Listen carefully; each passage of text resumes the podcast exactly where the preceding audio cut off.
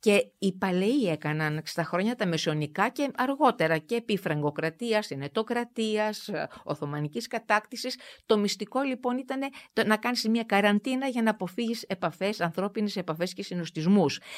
Προσέξτε, οι ενετοί που ήταν πάρα πολύ σκληροί γενικώς και ως κατακτητές από τη δική μας εμπειρία και τα ιστορικά δεδομένα, ε, ξέρουμε ότι αν έπιαναν κάποιο να, να σπάει την καραντίνα και να μην σέβεται την καραντίνα που, που επέβαλε το, η διοίκηση, ε, τον, τον σκότωναν επιτόπου. Είναι τα podcast της LiFO. Γεια σας. Είμαστε με την κυρία Άρτεμις Κουμπουρδή, που είναι αθηνεογράφος, ξεναγός, ιστορικός και συγγραφέας ε, 10 βιβλίων για την ιστορία της Αθήνας και τώρα ετοιμάζει τον 10ο, για να μιλήσουμε για τους λοιμούς που έχουν πλήξει κατά καιρούς στην Αθήνα. Πείτε μας. Επίκαιρο. Ε, επίκαιρο, ναι. και διαχρονικά από ό,τι φαίνεται. Ε, ας πούμε ότι είναι ένα ταξίδι στο χρόνο με αφορμή το σήμερα που αναφέρεται στους ε, λοιμούς που είχαμε στην Αθήνα από αρχαιοτά των χρόνων, τους σημαντικότερους λοιμού φυσικά ναι, πότε, που γνωρίζουμε. Πότε ξεκινάνε ε, οι λοιμοί, πότε ξεκινάνε να καταγράφονται οι λοιμοί, γενικά ε, ας πούμε; Καταγράφονται, αν θέλουμε να δούμε εκτός Αθηνών, να πούμε ότι τουλάχιστον από το 3.000 χρόνια π.Χ.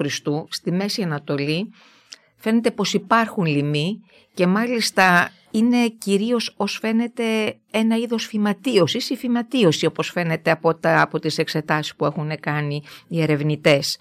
Ε, βεβαίως ξέρουμε ότι ε, και στα προϊστορικά χρόνια ε, να, να συνεχίσουμε στην περιοχή αυτή την ίδια δηλαδή της ας πούμε των Χεταίων ξέρουμε από επιγραφή που έχει βρεθεί στη Χατούσα την πρωτεύουσα των Χεταίων ότι γύρω στο 13ο αιώνα υπάρχει μεγάλος λοιμός που βασανίζει τον κόσμο και επιγραφικά υπάρχουν επτά προσευχές που κάνει ο βασιλιάς της, ε, των Χεταίων και παρακαλεί τους θεούς να συγχωρήσουν οτιδήποτε αμάρτημα έχει κάνει κάποιος και παρακαλεί λοιπόν στις επτά προσευχές τους θεούς να συγχωρήσουν τον πατέρα του και οποιονδήποτε άλλο και να σταματήσει το λοιμό.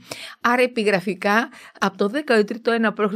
έχουμε τέτοιες μαρτυρίες εκτός φυσικά Ελλάδας. Όμως, ε, αν πάμε λίγο παραπέρα στη δική μας περιοχή, έχουμε τον, τον Όμηρο, το δικό μας τον Όμηρο, ο οποίος στην Ιλιάδα ε, για πρώτη φορά αναφέρεται στη λέξη, στην ονομασία λιμός, με όμικρον γιώτα, που είναι η ασθένεια, το θανατικό και ως φαίνεται από την αρχή του Τροϊκού πολέμου ότι υπήρξε ένας λοιμός εκείνη την περίοδο και φαίνεται ότι μέσα σε ελάχιστο χρονικό διάστημα, μέσα σε εννέα μέρες πληροφορούμαστε από τον Όμηρο ότι είχε χαθεί ε, πολλοί κόσμος και ζώα. Ήταν ένας θανατηφόρος ιός και τον απέδωσαν τότε από ό,τι μας πληροφορεί ο Όμηρος μέσα από την Ηλιάδα πίστευαν ότι ήταν μια θεϊκή τιμωρία.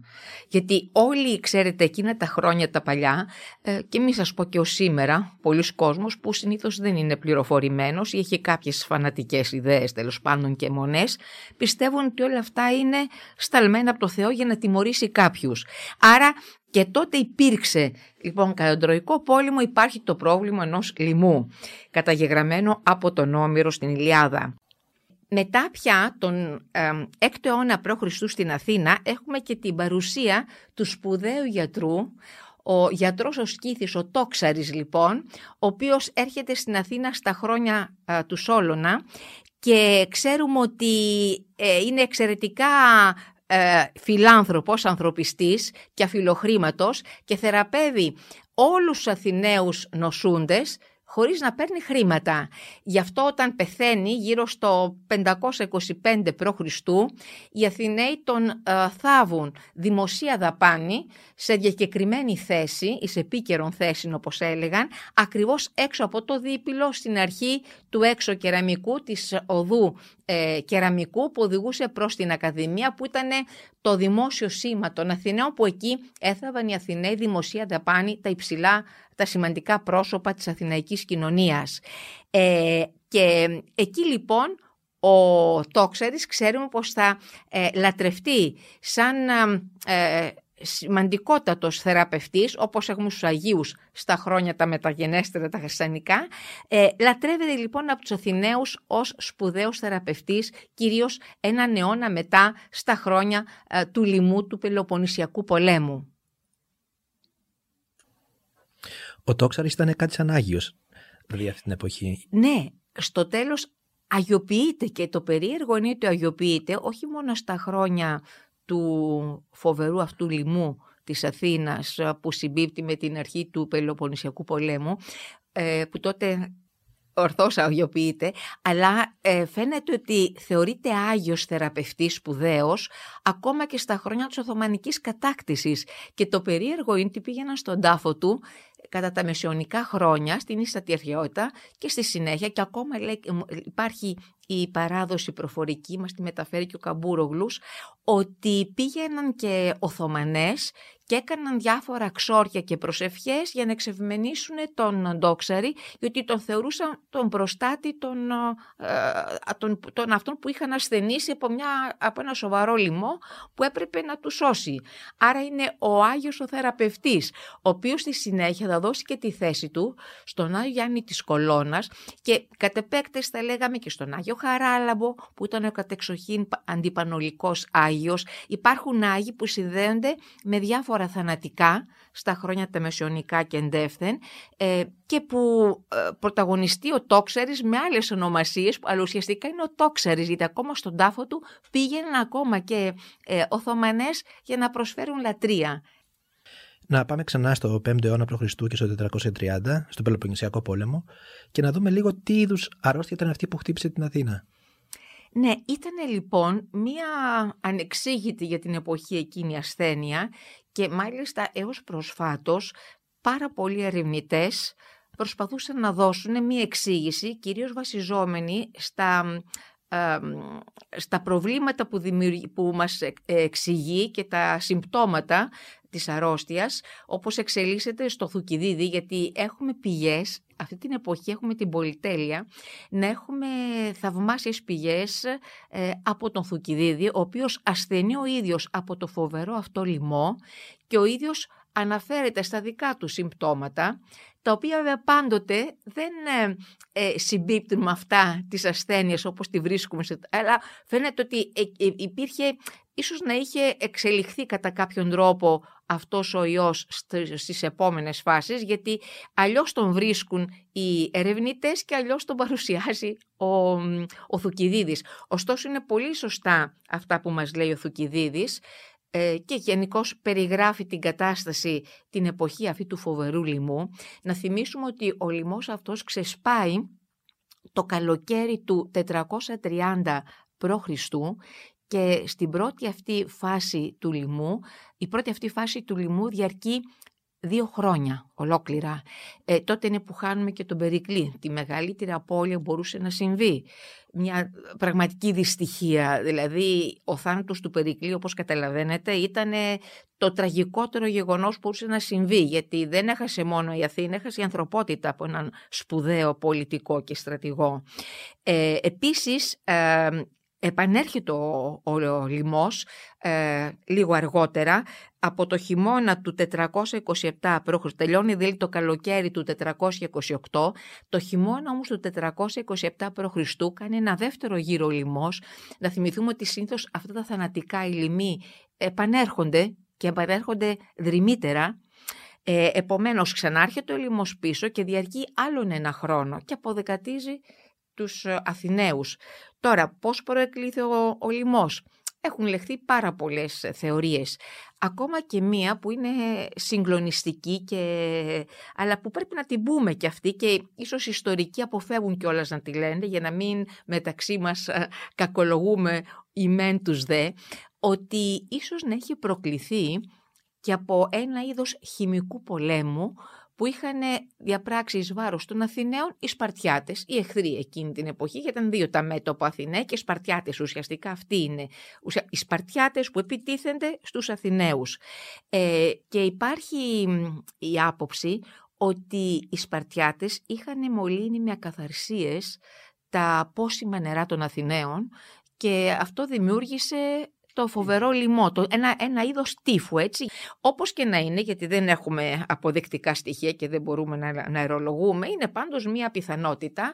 Ε, το περίεργο είναι το λοιμός, κυρίως έπλεξε την Αθήνα και περιοχές όπου είχε, είχαν πάρει δώσει οι Αθηναίοι. Δηλαδή, ε, όταν αργότερα πηγαίνουν, πάει ένα στράτευμα αθηναϊκό Αθηναίων ε, στη μάχη της Ποτίδεας, ε, η περιοχή εκείνη στη Μακεδονία πλήττεται από τον ίδιο λοιμό. Μεταφέρουν τον, το, τον λοιμό στην περιοχή αυτή της Μακεδονίας.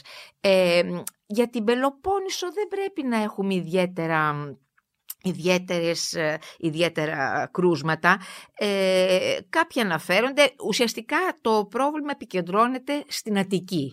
Ε, γι' αυτό το εξηγούν οι άλλοι ως ένα είδος χημικού πολέμου εις βάρος των Αθηναίων. Όπως και να έχει το θέμα, οι Αθηναίοι προσπαθούν, τότε θα δούμε ότι στην προσπάθειά τους και αυτοί πάλι αποζητούν ε, μια θεϊκή, ένα θεϊκό στήριγμα. Ε, λοιπόν, ε, αρχίζουν να λατρεύουν τον, τον Απόλλωνα ως αλεξίκακο. Έχουμε ιερό Απόλλωνο στο αλεξικάκου στον, στον Πειραιά. Επίσης έχουμε και την ίδρυση στη συνέχεια, δυστυχώς μετά το θάνατο του Περικλέους, τη συνέχεια έχουμε την, την ίδρυση ε, ασκληπίων, ιατρίων, θεραπευτηρίων, πρώτα στον Πειραιά, με ιερά φίδια που φέρουν από την Επίδαυρο και στη συνέχεια θα δούμε θα στηθεί και ιερό Ασκληπίων στη νότια κλητή της Ακροπόλεως ε, ακριβώς γιατί πρέπει να, να, να υπάρχει ένα θεραπευτήριο, να θεραπεύονται οι, οι ασθενείς του λοιμού και όχι μόνον. Όπως και να έχει το πράγμα, ε, τότε συνδέεται, να συνδέσουμε το λοιμό με, μια, με την προσωπικότητα του, του τοξάριος, ε, που ο τόξαρης λοιπόν να θυμηθούμε, ε, αυτός ο γιατρός των αρχαϊκών χρόνων, ο αγαπημένος των Αθηναίων, ο Σκύθης, ο, ανθρωπισ, ο μέγας ανθρωπιστής, εμφανίζεται, λέει, στο όνειρο της ε, συζύγου του βασιλέως άρχοντος, ενός από τους ε, ε, άρχοντες της αρχαίας Αθήνας, επιτρέψω μια παρένθεση, οι άρχοντες, εννέα συν ένας ο γραμματεύς, ε, ήταν η, η, η μοναδική ερετή άρχοντες της Αθήνας. Ο βασιλεύς Άρχον λοιπόν ήταν αυτός που είχε σχέση με, τις, ε, με τα ιερά της Αττικής, κρατούσε όλα τα κλειδιά των ιερών της Αττικής και είχε σχέση, θα το λέγαμε σήμερα α, υπουργό θρησκευμάτων και ε, θρησκείας και των ιερών και των ιερών ναών κατά κάποιον τρόπο έτσι.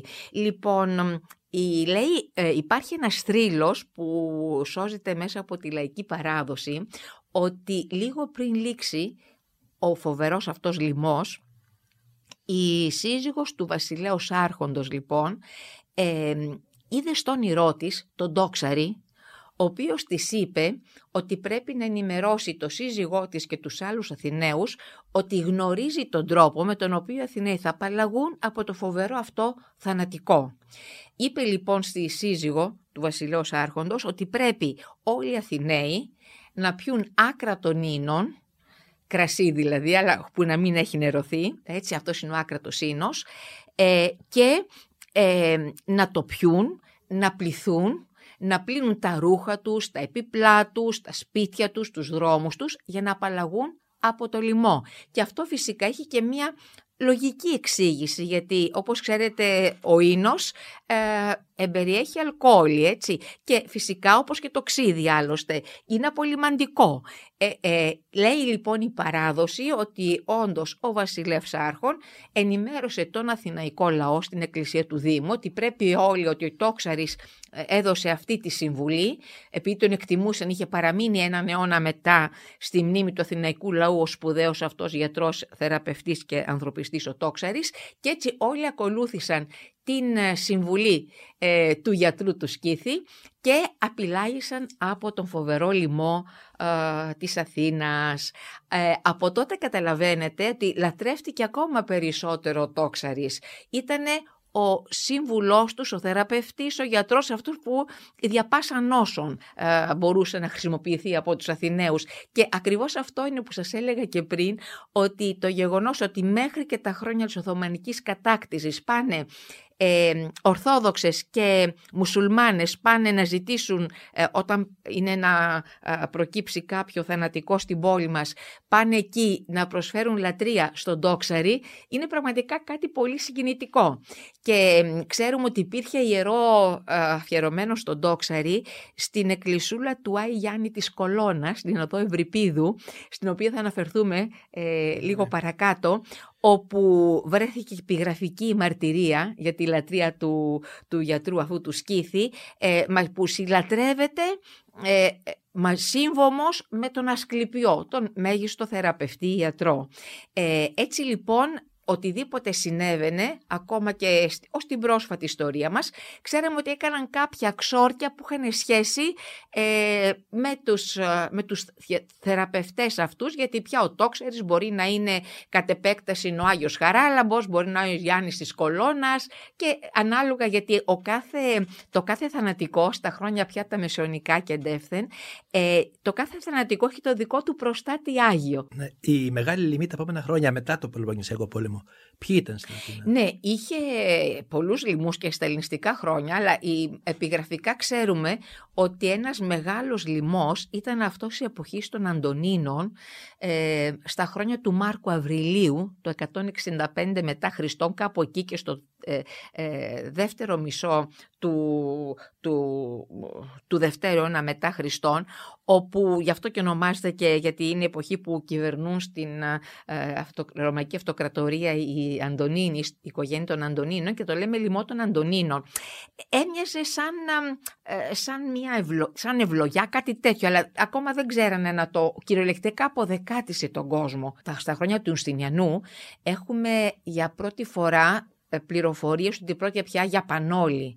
Ε, συγκεκριμένα το 561 κάπου εκεί, 541 δεν απατώμε, πέφτει ένα φοβερό θανατικό στη Ρωμαϊκή Αυτοκρατορία στα χρόνια του Στινιανού, ε, που αυτό είναι σίγουρα πανόλη.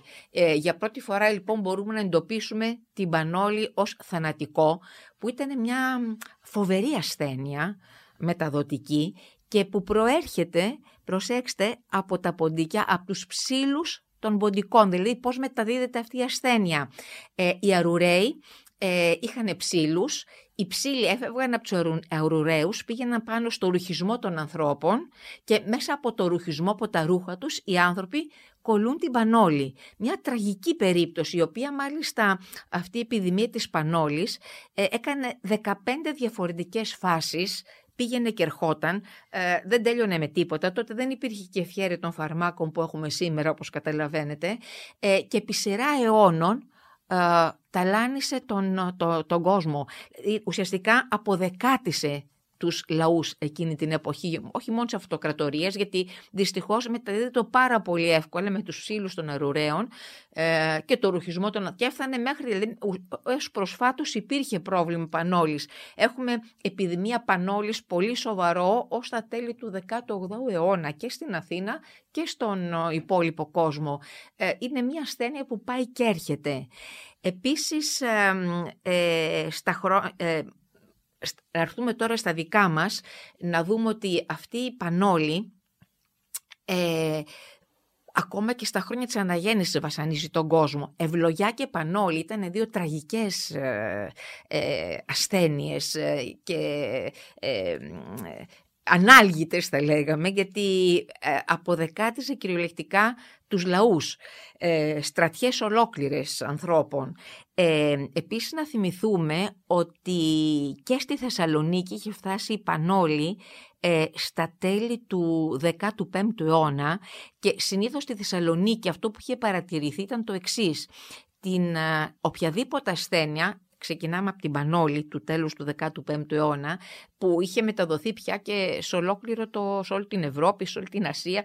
Είχαν, ξέρετε, είναι μια εποχή που έχουν πια μετακινήσεις πολλές και καθώς μετακινούνται τα πλοία και πάνε και έρχονται και μεταφέρουν διάφορα αγαθά και οι άνθρωποι, αυτό δημιουργεί πολύ μεγάλο πρόβλημα Ε, αλλά πρέπει να σας πω ότι το θέμα του συνοστισμού ήταν πολύ σημαντικό. Δηλαδή ήξεραν, και αυτό μας το περιγράφει και ο Θουκυδίδης από τα χρόνια του Πελοποννησιακού ε, πολέμου, του λοιμού του Πελοποννησιακού πολέμου, ο Θουκυδίδης για πρώτη φορά καταγράφει μέσα στην ιστορία του ότι ε, για να σωθεί κάποιος από το θανατικό πρέπει να μην υπάρχουν ανθρώπινες επαφές. Η ανθρώπινη επαφή ο ένας με τον άλλο μεταδίδει ε, το οποιοδήποτε μικρόβιο, την οποιοδήποτε νόσο και επίσης να μην συνοστίζονται. Δηλαδή αυτό μας το ξεκαθαρίζει ο Θουκυδίδης και τελικά ως σήμερα αυτό είναι και το μυστικό για να αποφύγουμε να κολλήσουμε μια, μια ασθένεια, ένα λοιμό, ένα μικρόβιο.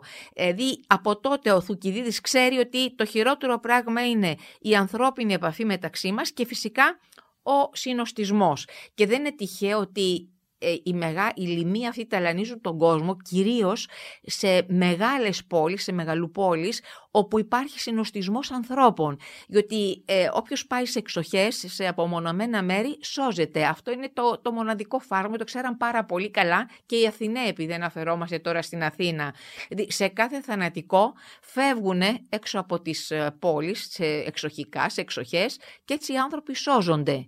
Ε, για να γυρίσουμε πίσω στη Θεσσαλονίκη με τους λοιμούς, συνήθως αυτά τα θανατικά ε, τα έφεραν κυρίως οι Εβραίοι της Θεσσαλονίκης, οι οποίοι φτάνουν εκεί, όπως ξέρετε, από το τέλος του 15ου αιώνα, διωγμένοι από την Ισαβέλα, την Καθολική της Ισπανίας ε, και έρχονται πια ένας μεγάλος αριθμός έρχονται στη Θεσσαλονίκη και φυσικά αφορά στη δική μας, στην ελλαδικό χώρο.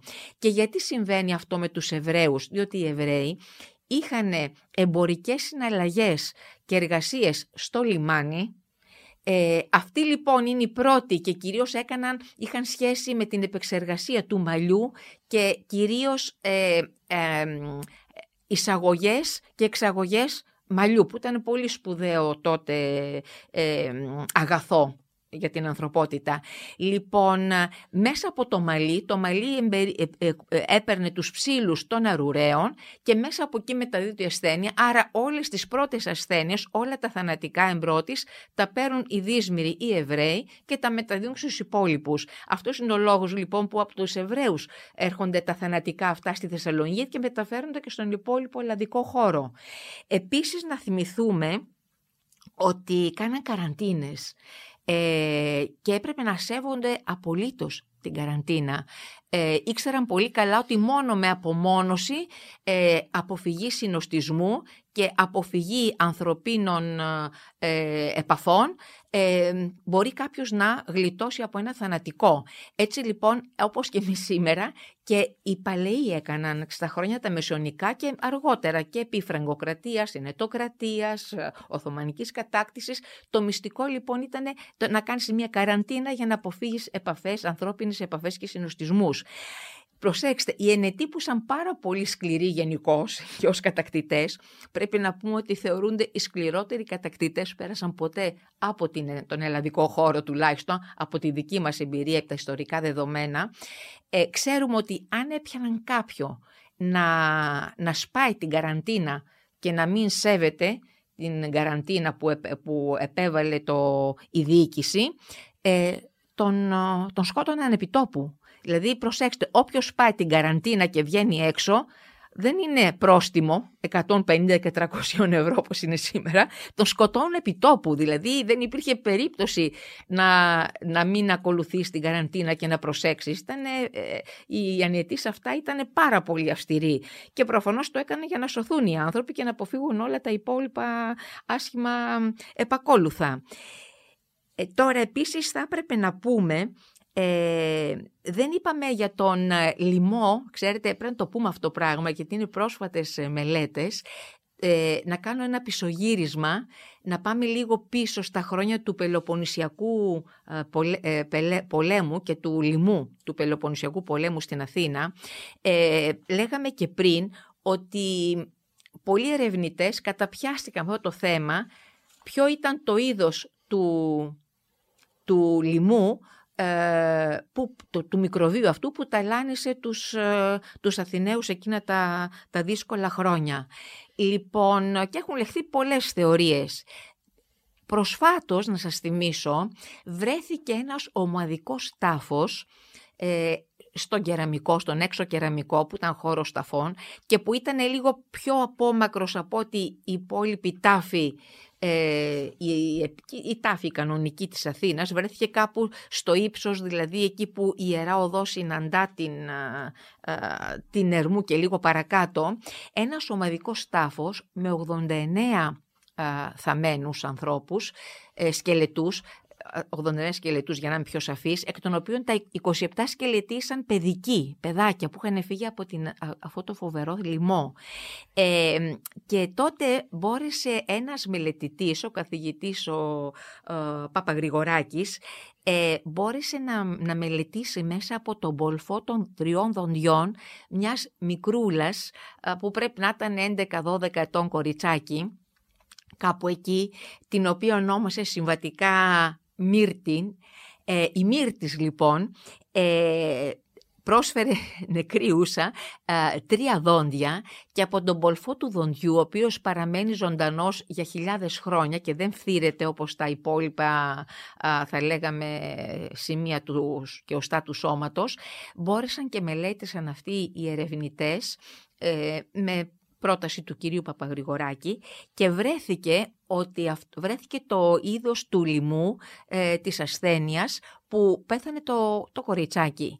Ε, Φάνηκε, φαίνεται λοιπόν μέσα από τη μελέτη του πολυφού των δοντιών της ε, Μύρτιδος ότι ήταν ένα είδος τυφοειδούς σαλμονέλας που έκανε πολύ ψηλούς πυρετούς φυσικά και ασθεντερικά προβλήματα σοβαρά όπως μας τα παρουσιάζει και ο Θουκυδίδης ε, και έχει την ονομασία Σαλμονέλα εντέρικα σεροβάρ τύφη. Ένας, μια τυφοειδής σαλμονέλα, εν πάση περιπτώσει. Να περάσουμε στους λοιμούς ε, τους πιο πρόσφατους στην ιστορία μας, για τους οποίους έχουμε και σπουδαίες καταγραφές, ε, τι συμβαίνει ακριβώς, που το περίεργο είναι ότι από τα χρόνια του, του λοιμού της Αθήνας των κλασικών χρόνων, του Πελοποννησιακού πολέμου που μας μεταφέρει ο Θουκυδίδης, τα πράγματα δεν έχουν αλλάξει. Δηλαδή όταν πέφτει ένα θανατικό και στην Αθήνα του 18ου αιώνα, του 19ου αιώνα, αρχίζω, πάνω κάτω συμβαίνουν τα ίδια πράγματα και είναι πραγματικά σημαντικό. Δηλαδή τι μας λέει ο Θουκυδίδης, ότι κάθε φορά που ξεσπάει ένας λοιμός συμβαίνουν πολλά δυσάρεσα συνεπακόλουθα του λοιμού. Λέει συγκεκριμένα ο Θουκυδίδης ε, στο δεύτερο κεφάλαιο ε, τα εξής, του δεύτερου βιβλίου του μάλλον, ε, λέει τα εξής «Αλλά πουθενά δεν εμνημονεύεται ο λοιμώδης νόσος τη αυτής εκτάσεως, ούτε φθορά ανθρώπων τόσο μεγάλη. Διότι το κακόν τους κατεβασάνιζεν οι άνθρωποι μη γνωρίζοντες ποιον θα είναι το τέλος των, ο λιγόρος ήχων προς πάντα θείων και ανθρώπινων νόμων. Ως εκ τούτου κατεπατήθησαν όλα και καθής έθαπτε τους νεκρούς του όπως μπορούσε. Και αναφέρεται λοιπόν ο Θουκυδίδης ότι στα χρόνια εκείνα και έχει να κάνει και με, το, με το, την ομαδική αυτή ταφή που βρήκαμε, γιατί εκεί οι σκελετοί βρέθης, ευρέθησαν φύρδιν μίγδιν, δηλαδή δεν έχει ακολουθηθεί καμία α, τυπολατρία που ακολουθούσαν οι Έλληνες σεβόμενοι το νεκρό. Γιατί πρέπει να σας θυμίσω ότι υπήρχε, ειδικά κατά την αρχαιότητα, εμείς τώρα ε, στη σήμερα ημέρα δεν δίνουμε όλη την πρέπουσα σημασία, όσο οφείλουμε να τη δίνουμε, γιατί είναι ε, ήθη και έθιμα που χαρακτηρίζουν τη φυλή των Ελλήνων από το τέλος της τρίτης χιλιετίας π.Χ. που ξέρουμε ότι έρχονται οι πρώτοι Έλληνες, που βρίσκονται οι πρώτοι Έλληνες στον ελλαδικό χώρο, ως τις μέρες μας. Δηλαδή ουσιαστικά ε, αυτός ο σεβασμός προς τον νεκρό και η προετοιμασία του νεκρού και όλη η τυπολατρεία, η τελετουργία ως την, ε, ε την ταφή, ε, φαίνεται πως στα, στην εποχή του λοιμού καταπατούνται όλες αυτές οι συνήθειες, δηλαδή δεν θα τον καθαρίσουν, δεν θα τον εκθέσουν, να κάνουν τη λεγόμενη πρόθεση, ε, η μεταφορά δεν θα γίνει όπως όφιλε να γίνει, γιατί πρέπει να τον αποχαιρετήσουν όλοι οι φίλοι και οι συγγενείς ε, ε, στο σπίτι του πριν, γιατί η ταφή γίνεται, η ακολουθία αυτή της ταφής γίνεται την, τη διάρκεια της νύκτας μέσα στα μεσάνυχτα για να μην, γιατί ο νεκρός προσέξτε θεωρείται μοιασμένος έτοιμος, μολυσμένος από το μίασμα του θανάτου. Και αυτό γιατί οι Έλληνες λάτρευαν ε, με την ψυχή τους τη ζωή σαν λάτρες της ζωής, όπως ξέρετε. Ε, λοιπόν, ε, όλα αυτά, επομένως γίνεται μέσα στη νύχτα η ταφή, για να μην μοιάνει, να μην ε, μολύνει τις, ε, τις ακτίνες του ηλίου το φως της μέρας ο μοιασμένος νεκρός με το μίασμα του θανάτου. Ε, όλα αυτά λοιπόν καταπατούνται και παίρνουν όλους τους νεκρούς μαζί, φίρδι μίγδιν και τους πετάνε σε ένα λάκκο, ασβεστώνουν και είναι ζήτημα αν μπορούν να τους κτερίσουν και με δύο-τρία κτερίσματα. Κτερίσματα βρέθηκα μέσα σε αυτή, σε αυτή την ομαδική ταφή, τη μεγάλη των 89 νεκρών. Είναι ε, ευτελέστατα και καμία σχέση με τα όμορφα κτερίσματα και τα πλούσια που συναντάμε στις κανονικές ταφές των ανθρώπων. Λέει λοιπόν ο, ο Θουκυδής ότι καταπαντούνται τα πάντα και κανείς δεν σέβεται τίποτα και ότι δεν σέβονται καν τις περιουσίες των άλλων ανθρώπων. Γίνεται μια καταπάτηση λοιπόν των ε, ηθών, των συνηθιών, των εθήμων λόγω της επιδημίας. Το ίδιο λοιπόν θα δούμε ότι συμβαίνει και ε, σε κάθε θανατικό που έρχεται, το συναντάμε στη χώρα μας, που από το τέλος του 18ου αιώνα έχουμε ε, ε, γραφτές πλέον μαρτυρίες για το τι συμβαίνει σε κάθε, στην επέλεση κάθε θανατικού τέτοιου και μπορούμε να, είναι σαν να μιλάει ο Θουκυδίδης ε, χιλιάδες χρόνια μετά. Είναι απίστευτο δηλαδή, απίστευτη ομοιότητα. Και για να γίνω πιο συγκεκριμένη, ε, ας έρθουμε στην επιδημία της Πανόλης του, στην Αθήνα του, του τέλους του 18ου αιώνα. Εκεί έχουμε λοιπόν πολλές πληροφορίες και θα έρθουμε σε αυτές. Ξέρουμε ότι έφτασε στην, στην πόλη μας η Πανόλη ε, σε δύο κύματα. Ε, όπως συμβαίνει και σήμερα άλλωστε, σε δύο κύματα έχει έρθει το σημερινό θανατικό. Ε, αρχικά είναι στα 1789 και μετά α, περνούν δύο-τρία και ε, επανέρχεται λοιπόν δρυμύτερη η, η Πανόλη στα 1792. Τώρα, ε, είναι οι πληροφορίες είναι πάντοτε, θυμίζουν πάρα πολύ τα γραφόμενα από τον Θουκυδίδη. Ε, το ίδιο συμβαίνει, ακριβώς τι γίνεται, μας αναφέρει ο Παναγής Κουζές που ζει την εποχή αυτή και οι γονείς του και ο ίδιος την τραγικότητα της στιγμής, ε, μας λέει ακριβώς τι συμβαίνει, ότι καταπατούνται τα πάντα. Ο κόσμος ενδιαφέρεται μόνο για δικό του λογαριασμό, δεν τον ενδιαφέρει τίποτα. Ε, οι ταφές γίνονται σοριδών και ε, χωρίς καμία προσοχή, ο ένας πάνω ομαδικές ταφές με ασβεστομένους ανθρώπους σε περιοχές εκτός της, ε, ε, των άλλων νεκροταφείων. Και έχουμε και μαρτυρίες και θέλω να σας το, να, να έρθω σε αυτές. Έχουμε μαρτυρίες από τον, ε, από, για την, αυτή την, την συγκεκριμένη ε, ε, λιμώδη νόσο.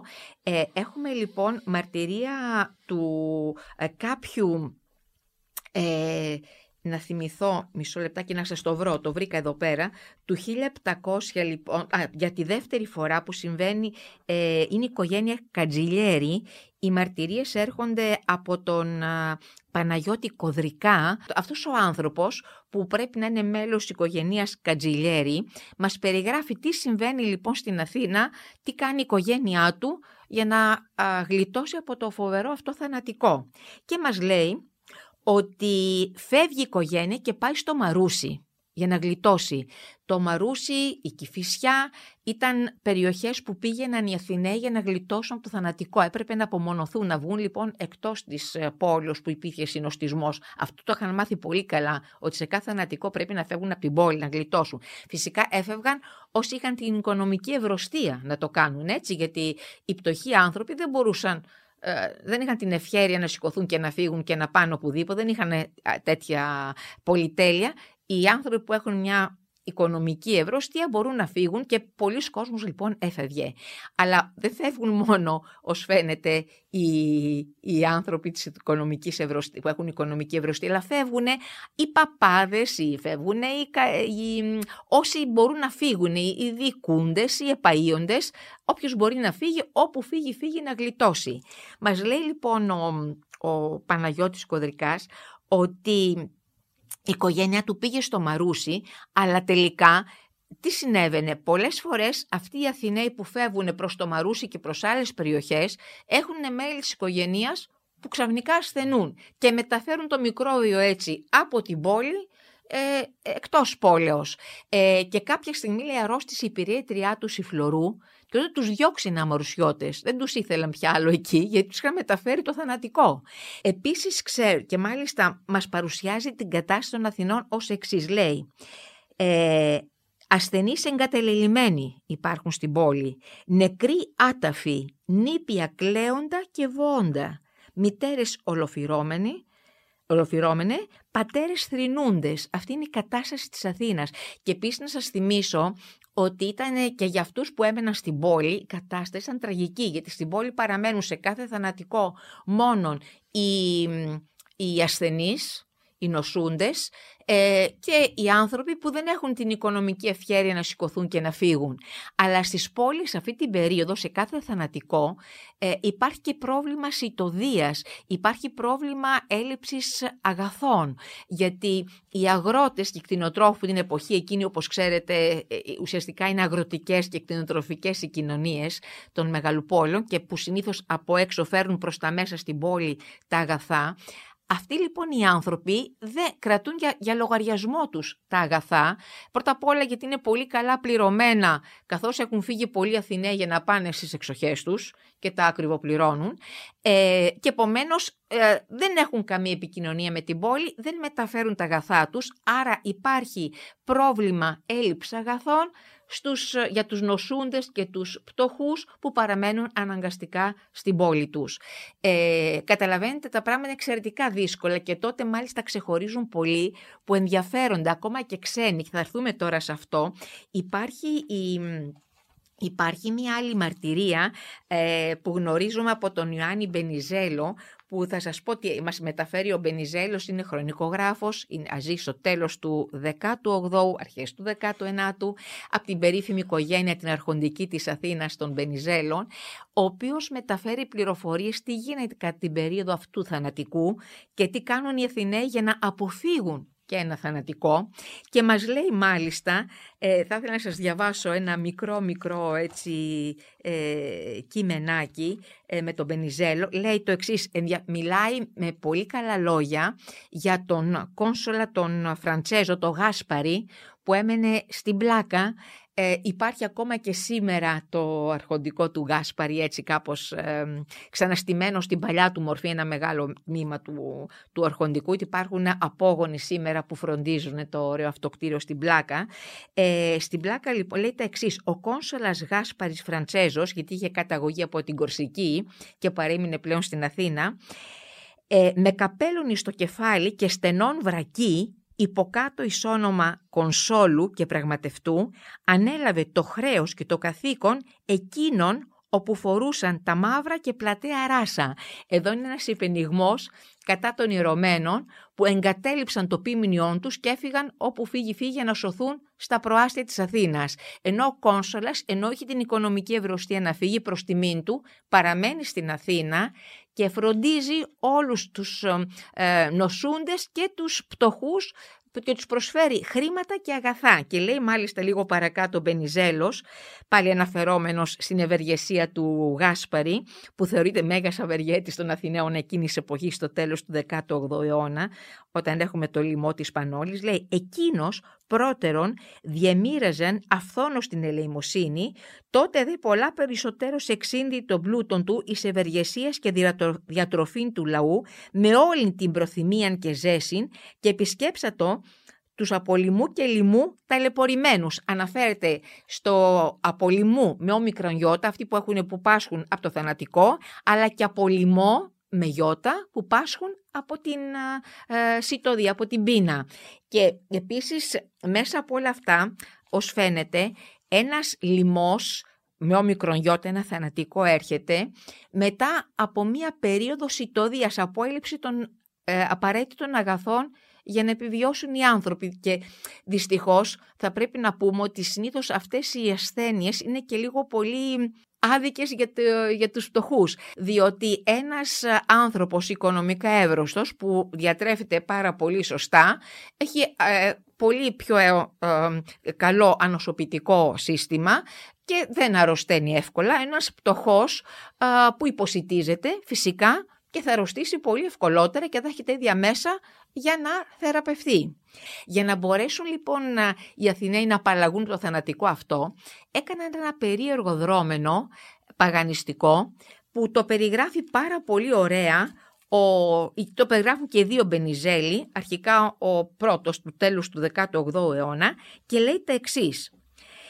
Στο δεύτερο θανατικό, αναφέρεται στο, στο, στο γύρισμα της, ε, του λοιμού στα 1792, ανήμερα του Αγίου Χαραλάμπου εμάζοξαν 40 μονοστέφανες Μονοστέφανες γυναίκες είναι αυτές που έχουν φορέσει ένα στεφάνι στη ζωή τους, δηλαδή αυτές που έχουν κάνει μόνο ένα γάμο, γιατί εκείνη την εποχή μόνο αυτές θεωρούνται τυχερές. Αυτές λοιπόν οι 40 μονοστέφανες γυναίκες ε, πρόσφεραν λέει ένα χρηματικό ποσό, έκαναν έρανο μεταξύ τους και προσέφεραν, οπότε λέει ο Μπενιζέλος, εν ποσών χρηματικών και με αυτό έκαμαν ένα αλετράκι και ένα κακάβι, αργυρούν.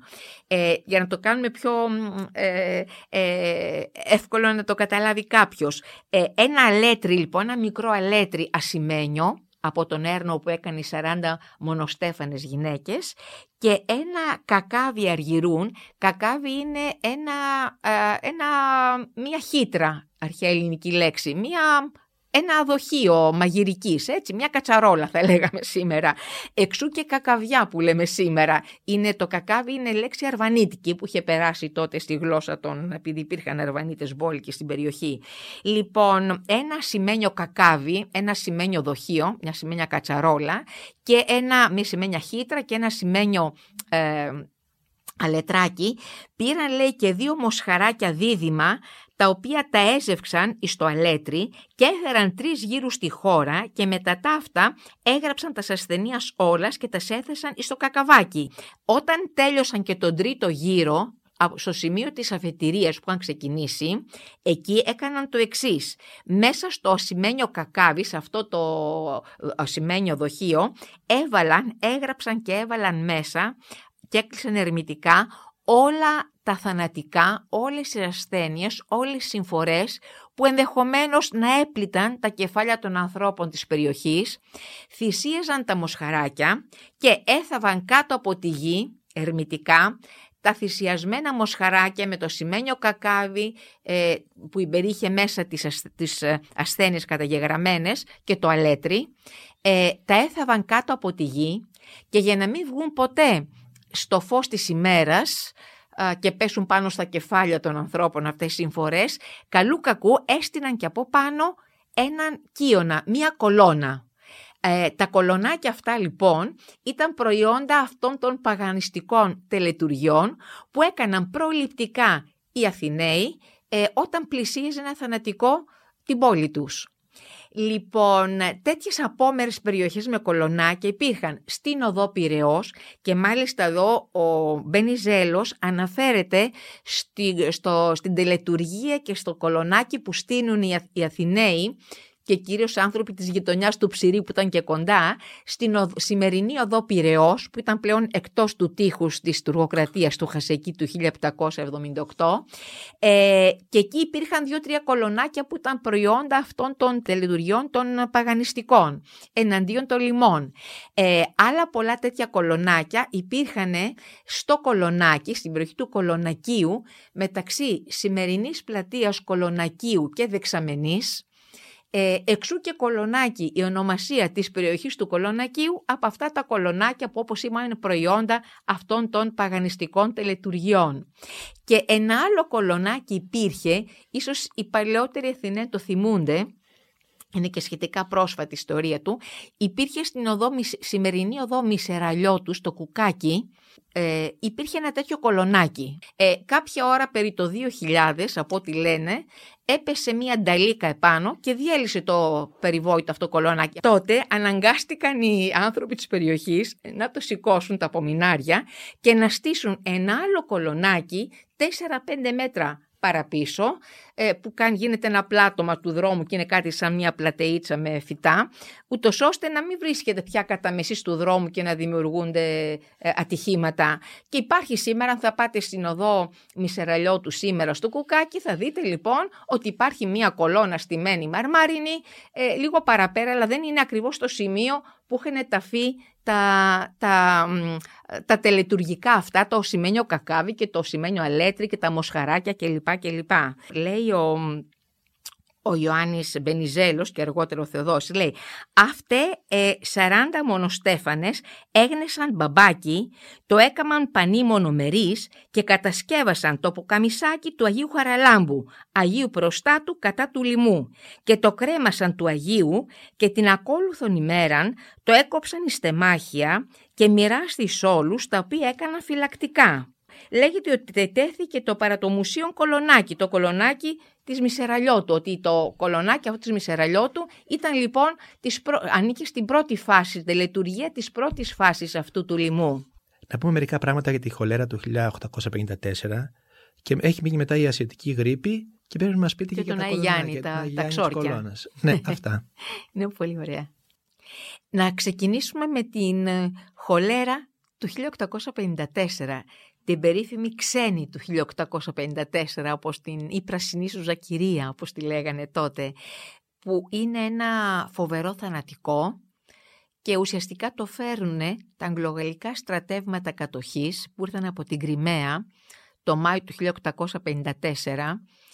Ε, στην Κρυμαία υπήρχε, προϋπήρχε αυτό το θανατικό και το μετέφεραν λοιπόν στην Αθήνα. Αυτοί ήρθαν να κάνουν αποκλεισμό ε, της Αθήνας ε, στα χρόνια του Κρημαϊκού πολέμου, που είναι μια πολύ μεγάλη ιστορία που δεν είναι της παρούσης στιγμής, ο Κρημαϊκός πόλεμος ήταν ένας πόλεμος ε, της ε, Ρωσίας, που από τη μια πλευρά είναι η Ρωσία και από την άλλη είναι η Τουρκία, η Θωμανική Αυτοκρατορία, με τους συμμάχους της, τους Άγγλους και τους Γάλλους τότε.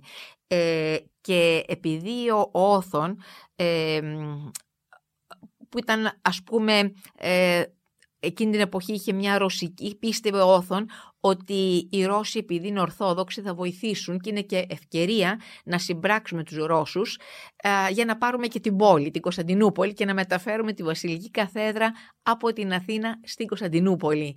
Οπότε είχε στείλει ένα ε, τότε ένα άγημα φουστανελοφόρων στην ε, τουρκοκρατούμενη τότε Θεσσαλία και φυσικά αντέδρασε η Τουρκία και για να μας τιμωρήσουν επειδή δεν συνεμορφώθημεν για να σταματήσουμε αυτή την ε, επιθετικότητα κατά της ε, ε, Τουρκίας, για να μας τιμωρήσουν λοιπόν τα, οι Γάλλοι και οι Άγγλοι σύμμαχοι των, των Τούρκων μας έστειλαν το Μάιο του 1854 τα αγγλογαλλικά στρατεύματα κατοχής με τις συνέπειες αυτές που παρέμειναν στην πόλη μας ως τον Φεβρουάριο, Μάρτιο περίπου του 1857. Δηλαδή το περίεργο είναι ότι τελειώνει ο Κρημαϊκός πόλεμος με μεγάλες ανθρώπινες απώλειες το Νοέμβριο του 56, αλλά εμείς έχουμε ακόμα αγγλογαλλικά στρατεύματα κατοχής ως την αρχή του επομένου έτους του 1857. Η χολέρα αποδεκάτησε ε, ε, την ε, πόλη των Αθηνών, τους Αθηναίους θέλω να πω, γιατί φανταστείτε τότε ήσαν 30.000 άνθρωποι στην Αθήνα, οι κάτοικοι της Αθήνας, το 1 δέκατο λοιπόν του αθηναϊκού πληθυσμού, οι 3.000 Αθηναίοι έπεσαν θύματα αφού του φοβερού θανατικού ε, τότε συνέβησαν τρομερά πράγματα. Ε, είχαμε πάλι όπως και παλαιότερα, όπως μας τα αναφέρει και ο Θουκυδίδης και ο Παναγής Κουζές που αναφέρεται στην, ε, στην Πανόλη του τέλους του 18ου αιώνα που έλεγε ότι έχουμε ε, αύξηση εγκληματικότητας, διαρρήξεις άδειων σπιτιών. Μία από τα ίδια συμβαίνει και στην πόλη των Αθηνών. Πάλι φεύγουν όλοι, ε, εγκαταλείπουν στο έλεος του Θεού τους ε, ανθρώπους της Αθήνας. Ε, εδώ παραμένουν μόνο οι νοσούντες και οι οικονομικά ε, ανίσχυροι άνθρωποι με ελλείμματα αγαθών βέβαια και με σιτοδία στην πόλη και συμβαίνουν πολύ δυσάρεστα πράγματα. Και μάλιστα λέει συγκεκριμένα ο Νικόλος Δραγούμης, λέει λοιπόν σε κάποια σε κάποιο σημείο ότι νόμοι, νοσοκομεία, αστυνομία, ιατροί πάντα και πάντας είχε παραλύσει ο φόβος και ο θάνατος. Υπουργοί δε και νομάρχης και πολλοί των δημοσίων λειτουργών, καταλοιπώντες αυτογνωμόνος τας θέσεις αυτών, κατέφυγαν ισόροι και νήσους, αμυφθέντες μάλιστα, κάνει και χιούμορ, κάνει ένα φιολόγημα που, ε, καυστικό, αμυφθέντες μάλιστα για την παράβαση του καθήκοντος διαπαρασίμων, ουδοθάνατος αφοπλίζει τα πάθη. Τα πάθη δεν τα αφοπλίζει ούτε ο αθάνατος πλέον ε, στην κατάντια εκείνης εποχής που ήταν ο σώζον αυτός, εαυτόν σωθήτο. Ε, είναι λοιπόν μία από τα ίδια ακριβώς συμβαίνει και μάλιστα τότε δημιουργείται και το εξής πρόβλημα που πρέπει να το πούμε. Ε, επειδή παίρνουν δρόμο, φεύγουν από την Αθήνα, ακόμα και οι νεκροθάφτες. Υπάρχουν και προβλήματα λειτουργικά σημαντικά, δηλαδή δεν υπάρχουν, καθώς οι άνθρωποι πεθαίνουν σαν τα σκυλιά στους δρόμους, κυριολεκτικά αυτοί που έχουν απομείνει στην πόλη, ε, δεν υπάρχουν άνθρωποι νεκροθάφτες να τους θάψουν. Και τότε αναγκάζονται οι οικογένειες των θυμάτων να πληρώνουν ένα χρηματικό ποσό τους φουκαράδες, τους μόρτιδες, τους, ε, τους ανυποτάκτους της γειτονιάς του Ψηρή, που ήσαν αυτοί οι άνθρωποι που ε, βρίσκονταν πάντοτε στην ε, πλατεία Ηρών, τη σημερινή πλατεία Ηρών του Ψηρή και περίμεναν πτωχοί άνθρωποι, ψάχναν να εργαστούν και δεν είχαν κανένα να τους δώσει μια θέση εργασίας ούτε κάποιο σπίτι για να παραμείνουν και παρέμειναν οι δύσμυροι ψάχνοντας ε, έναν εφήμερο πελάτη για να εξασφαλίσει μία φρατζόλα ψωμί και ένα, ένα καφέ για την, α, α, τις ανάγκες της ημέρας. Λοιπόν, αυτοί συγκεντρώνοντας την πλατεία του Ηρών του Ψηρή και περίμεναν να πάει κάποιος που έχει χάσει ένα μέλος της οικογένειας του του δώσει ένα χαρτζηλίκι για να κουβαλήσει τους νεκρούς στο νεκροταφείο, να τους θάψουνε. Ε, και τους κουβαλούσαν λοιπόν πάνω σε κάρα ασβεστομένα και πέγαν και ασβέστη κατά διαστήματα και τους πήγαιναν για ομαδικές ε, ταφές ε, σε ένα συγκεκριμένο σημείο του κημητηρίου. Ε, μάλιστα είχε γίνει και ένα, είχε δημιουργηθεί και ένα κομικοτραγικό γεγονός. Κάποια ώρα μεταξύ των άλλων μάζεψαν και ένα μεθυσμένο του θανατάστεο στο δρόμο που τους έδωσε την εντύπωση ότι είναι θύμα του, του θανατικού, του λοιμού, της ε, χολέρας. Τον βάλαν και αυτό στο κάρο, το φόρτωσαν και πήγαιναν για το κημητήριο να τον θάψουν μαζί με τους άλλους ε, πληγέντες και ε, ε, πεθαμένους, του, τους νεκρούς του λοιμού. Ε, καθοδόν, καθώς οι δρόμοι είχαν λακκούβες και φύχησαν και ένα αεράκι, ο μεθυσμένος φαίνεται πως ξύπνησε. Και μόλις αντελήφθη τι του είχε συμβεί, όταν έχουν φορτώσει στο κάρο με τους πεθαμένους για να το, τους πάνε στο νοκροταφείο, ο άνθρωπος τρελά τη συνειδητοποίησε τι του έχει συμβεί και άρχισε να φωνάζει γοερά και να στριγκλίζει. Ε, τότε τρόμαξαν αυτοί οι κακόμεροι κουτσαβάκιδε, οι, οι μόρτιδες, όπως θα τους πούνε πλέον, εκείνη την εποχή τους πούνε μόρτιδες, και θα δούμε γιατί. Ε, νόμιζαν πως βρικολάκεσαν οι νεκροί και όπου φύγει, φύγει. Τρόμαξαν να τους ξαναφέρουν πάλι πίσω για να συνεχίσουν το, την πορεία προς το κημητήρι με τους ε, νεκρούς ε, του λοιμού. Λοιπόν, ε, αυτοί τότε τους είπανε μόρτιδες από τη γαλλική λέξη μόρ, πεθαμένος και μόρτ, πεθαμένη, επειδή είχαν αναλάβει αυτό το, το πολύ δυσάρεστο και καθήκον, το να μεταφέρουν τους νεκρούς για ταφή ελήψη των νεκορδαπτών που είχαν φύγει για να γλιτώσουν εκτός Αθηνών.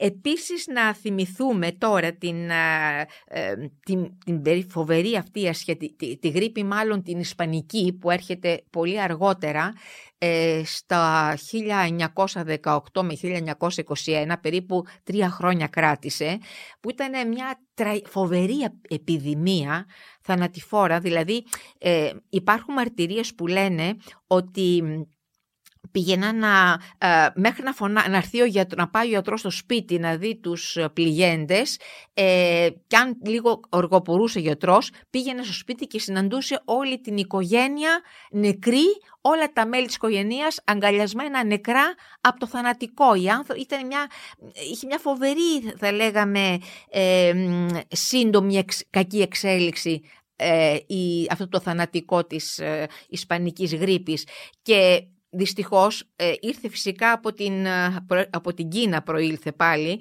ε, και όταν ήρθε προς την Ευρώπη φαίνεται ότι είχαν νοσήσει κάποιοι στρατιώτες κάποιο άγημα που είχε πάει προς την Ανατολή και αρρώστησαν κάποιοι, ασθένησαν κάποιοι Γάλλοι και Άγγλοι στρατιώτες και φαίνεται δεν το είπαν εγκαίρως, το, το απέκρυψαν και αυτοί μετέφεραν το, το μικρόβιο στην Ισπανία και τελικά εκδηλώνεται με πολύ ε, άσχημες, ε, ε, σε με πολύ άσχημη εξέλιξη στην Ισπανία, γι' αυτό την είπανε και Ισπανική γρήπη. Μετά μεταδόθηκε, ήρθε στην Αθήνα, ξεκίνησε στην Πάτρα και αφού το ξεπέρασαν τους πρώτους μήνες δεν έδωσαν την πρέπουσα σημασία. Ήρθε όμως εκείνος ο φοβερός στα τέλη του Οκτώβρη και μάλιστα ανήμερα το Αγίου Δημητρίου έκανε φοβερό φοβερή ε, αύξηση στα, στα θύματα, το, στους ανθρώπους, ε, το θανατικό τούτο. Ε, γέμισε όλη η Ελλάδα ξαφνικά από την ε, περίφημη αυτή ισπανική γρήπη και διαδόθηκε τόσο άσχημα, εκείνος ο Νοέμβρη ήταν φωνικότατος για την Ελλάδα, γιατί δεν, δεν ήξεραν οι άνθρωποι από άγνοια, δεν είχαν πάρει τα απαραίτητα μέτρα και όταν τα πήραν πια ήταν πολύ αργά. Οπότε εκείνος ο χειμώνας του τέλους του 1918 προς το 1919 ήταν φωνικότατος και στην Ελλάδα. Τώρα, στην ε, γλίτωσε μετά από τρία χρόνια, ξεπεράστηκε το πρόβλημα, αλλά έχει αποδεκατήσει εκατομμύρια ανθρώπων στην Ανατινηφίλιο. Ε, και να έρθουμε τώρα στον Άι Γιάννη της Κολώνας, όπου οι Αθηναίοι, τουλάχιστον την πρόσφατη ιστορία μας, έκαναν διάφορα αξόρκια για να γλιτώσουν από τα θανατικά, τα οποία φυσικά κυρίως συμβαίνουν στα χρόνια τα μεσαιωνικά, καθ' όλη τη διάρκεια της φραγκοκρατίας, της Οθωμανικής κατάκτησης, αλλά δεν τα ξεπερνούν και ως τις μέρες μας και θα δούμε τώρα γιατί το λέμε αυτό. Ε, αν λοιπόν συνέβαινε ε, παρά τα, τις κολόνες και τα, τα, τα, παγανιστικά αυτά δρόμενα να μπει το θανατικό στην πόλη τους και να μην γλιτώσουν, ε, έπρεπε λοιπόν να πάρουν κάποιες προφυλάξεις και να κάνουν κάποια ξόρκια. Ε, ένας χώρος που, ε, ήταν, ε, θα λέγαμε, ε, εύκολο να ε, ευπρόσιτος και μπορούσε να κάνει κάποιος το ξόρκι του, ήταν λοιπόν η εκκλησούλα, η μικρή εκκλησούλα της οδού Ευρυπίδου, ο Άι Γιάννης της Κολώνας. Ένα μικρό εκκλησάκι είναι που χρονολογείται λένε από το 565 μετά Χριστόν και είχε διάφορες οικοδομικές φάσεις μεταγενέστερες πάλι στην παλιά του μορφή. Εκεί λοιπόν το εκκλησάκι αυτό έχει την εξή ιδιωτερότητα. Έχει στηθεί πάνω στο, στο αρχαίο ιερό του ε, Ασκληπιού, όπου ο Ασκληπιός συλλατρεύεται, είναι σύμβομος ε, με τον Τόξαρη, το, το περίφημο αυτό σκήθη γιατρό που είχαμε προαναφέρει. Λοιπόν, βρέθηκε μάλιστα και επιγραφή για του λόγου το αληθές. Εκεί λοιπόν είχαν στήσει ένα μικρό εκκλησάκι, όταν πια στα χρόνια του Ιουστινιανού γινόμαστε όλοι ε, χριστιανοί, και εκεί πήγαιναν και έδαιναν τη θέρμη τους στον πυρετό τους και έκαναν τα ξόρια ε, στον Άι Γιάννη της Κολώνας, όποιοι υπηρέσοντες, αυτοί που είχαν πυρετό, οποιοδήποτε πυρετό που έχει σχέση με οποιαδήποτε φυσικά ασθένεια, γιατί τότε δεν μπορούσαν να ξεχωρίσουν ποια είναι η ευλογιά που είχε αποδεκατήσει τον κόσμο στα χρόνια τα μεσαιωνικά ή ποια είναι η... πότε είναι χολέρα, πότε είναι πανόλη, πότε είναι κάποιο άλλο θανατικό. Ε, οπότε οι άνθρωποι έκαναν ένα, ένα ξόρκι. Καταρχάς λέει η παράδοση ότι ε, στα τελευταία του Αγιάννη, ο Αγιάννης, στα τελευταία του μάλλον, έστησε μία κολόνα και στο θεμέλιό της έδεσε όλες τις αρρώστιες με μετάξια λογιών-λογιών χρώματα και τα έχωσε εκεί βαθιά και από πάνω τους έβαλε την κολόνα και είπε «Σαν θα πεθάνω, Όποιος αρρωστήσει να έρθει να δέσει ένα μετάξι στην κολόνα τρεις κόμπους με ό,τι χρώμα έχει η αρρώστια του και να πει τρεις φορές Άι Γιάννη μου, εγώ δένω την αρρώστια μου και η χάρη σου να την λύσει. Και αυτή θα γιατρευτεί. Ε, γιατί κάθε ασθένεια, κάθε θανατικό έχει το δικό της χρώμα μεταξωτής κλωστής. Ε, άλλοτε είναι κίτρινη για κάποια, νομίζω για την ευλογιά, άλλοτε είναι κόκκινη και ούτω καθεξής. Οι άνθρωποι λοιπόν ε, στα παλιά τα χρόνια, ε, αν είχαν κάποιο πυρετό, ε, έκαναν το εξής ξόρκι. Είχε δύο φάσεις το ξόρκι αυτό. Πήγαινε λοιπόν στην εικόνα και στην πλάι στην κολόνα του το, η κολόνα υπάρχει και σήμερα στημένη μέσα στο, στο ιερό της εκκλησούλας ε, ακριβώς πίσω από το τέμπλο της εκκλησίας. Εκεί λοιπόν υπήρχε και η εικόνα του Αγιάννη, πήγαινε και έκανε το πρώτο ξόρκι. Έπαιρνε λοιπόν την γλωστή του, το, ένα νήμα είναι συνήθως έτσι, μάλλον στο χρώμα της κλωστής που υποτίθεται ε, έχει μια ασθένεια που ε, έχει σχέση με, την, ε, με, με, το, με τη συγκεκριμένη ασθένεια. Πήγαινε λοιπόν με το νήμα αυτό πριν τη δέσει στη μέση του κατάσαρκα ή στο χέρι του, εξερτάται, πήγε και έκανε το ξόρκι πάνω στην εικόνα και έλεγε «Ξόρκισέ την, την ασθένεια εννοούσε έτσι, σε παρακαλώ την αφορεσμένη να πάει στα έρμα βουνά, σε ριζιμιά λιθάρια, εκεί που πετινός δεν λαλεί. Και όπως ανάτριχα ήρθε, έτσι ανάτριχα να φύγει. Αμήλυτα ήρθε, αμήλυτα να φύγει. Οπότε έπαιρνε αυτή την, το νήμα αυτό, το χρωματιστό, το μεταξωτό, ήταν συνήθως ε, ε, μετάξι με, με, με, με μαλλί, το έκανε τρεις κόμπους, το φορούσε λοιπόν γύρω-γύρω στη μέση του, είτε στο χέρι του, εξερτάται, ανάλογα με το πόσο μεγάλη κλωστή είχε, πόσο μεγάλο νήμα είχε, και έπρεπε να κοιμηθεί τρία μερόνυχτα με το ζωσμένο με αυτό το νήμα και στο, όταν τελείωνε περνούσαν οι τρεις στα τρία μερόνυχτα πήγαινε πάλι, έβγαζε το νήμα από πάνω του, ε, πήγαινε στην κολόνα του Αγιάννη και έκανε ένα δεύτερο ξόρκι και την ώρα που έκανε το ξόρκι ε, κολούσε με κερί το νήμα του πάνω στην κολόνα γύρω-γύρω στην κολόνα του Αγιάννη και έλεγε το εξής ξόρκι «Τίμη Ιωάννη, προφήτα και πρόδρομε και βαπτιστά του Κυρίου ημών σου Χριστού, η τιμία σου κάρα επιπίνακος κειμένη, δέος και ρίγος τους θεασαμένους κατέλαβεν, η δε τιμία σου κεφαλή έκραζε και έλεγε «Πυρετός, τριτέος, τεταρτέος και καθημερινός, φύγε, φούγε μάλιστα, από τον δούλον σου ή την δούλη σου του Θεού τάδε και έλεγε και το όνομα του δούλου ή της δούλης ανάλογα. Ελέησόν με ότι ασθενή σημεί βοήθειά του και βοήθειά μας. Έτσι λοιπόν κολούσε την, ε, το νήμα πάνω στην κολόνα με το κερί. Πρέπει να σας πω ότι εγώ είχα δει την κολόνα στη δεκαετία του, του 90 να, να έχει πενταπλασιαστεί η, η διάμετρο της κολόνας από τα πολλά κολλημένα νήματα με κεριά πάνω στην κολόνα. Φαινόταν μια τεραστίων διαστάσεων ε, μεγάλη ε, κολόνα έτσι μεγάλης διαμέτρου.